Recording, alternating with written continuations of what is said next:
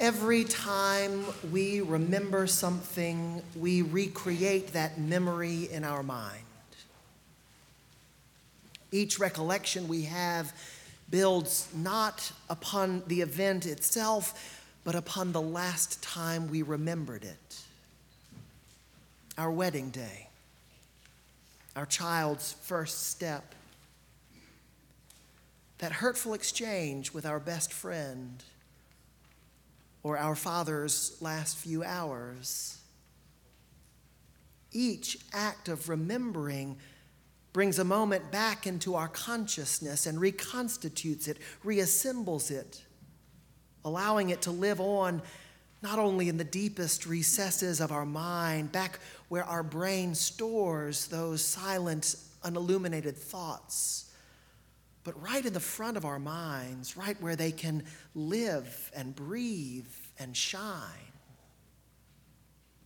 The same, of course, is true for those we have loved and lost.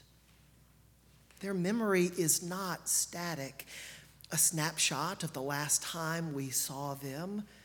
It is a living remembrance, one that comes back into our lives, of course, when we recall them into our consciousness, but more often than that, when they show up unexpectedly.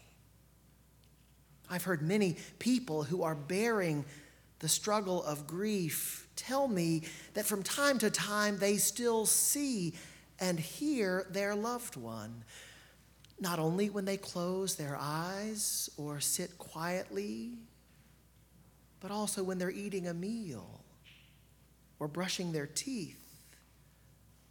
Those loved ones come to us not in spooky or strange ways, but in a sort of ordinary and comforting sort of way that seems natural when it's someone we love so much.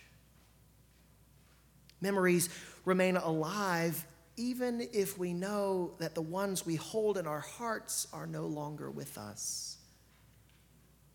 But when we gather and remember those whom we love, not only alone or in our minds, but in the presence of God, something else is true. The souls of the righteous are in the hand of God, the book of wisdom reminds us. No torment will ever touch them. In the eyes of the foolish, they seem to have died, and their departure was thought to be a disaster and they're going from us a destruction, but they are at peace.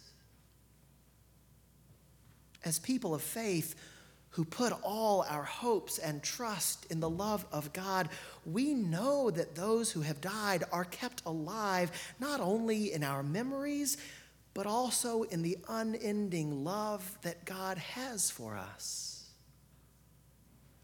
Though our experience of suffering and loss in this world is undeniably true, God has given us a vision through that suffering and beyond this life. And in Jesus Christ, God has allowed us to see and know that because of love, because of God's love, those people are not lost to us because they live on in the presence of God. Whenever we come into God's presence, therefore, we come into their presence.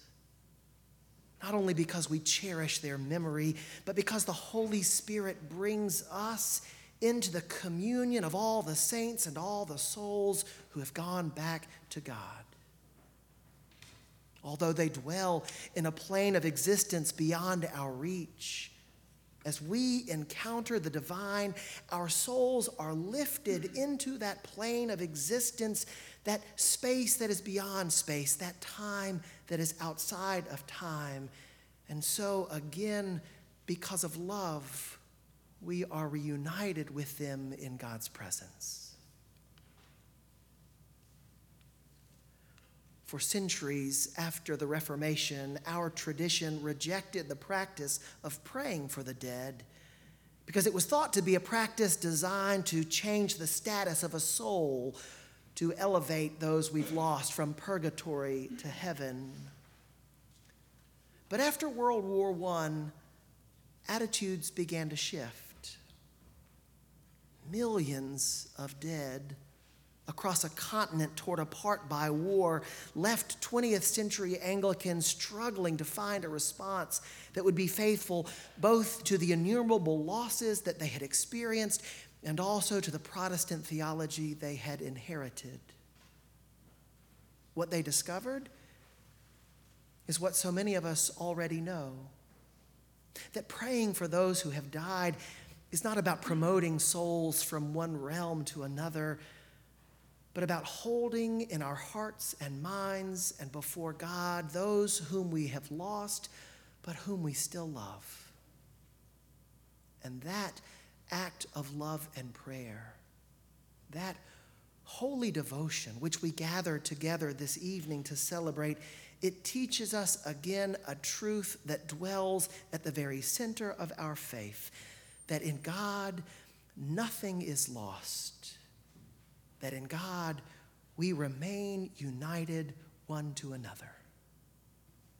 In the name of God, Father, Son, and Holy Spirit. Amen.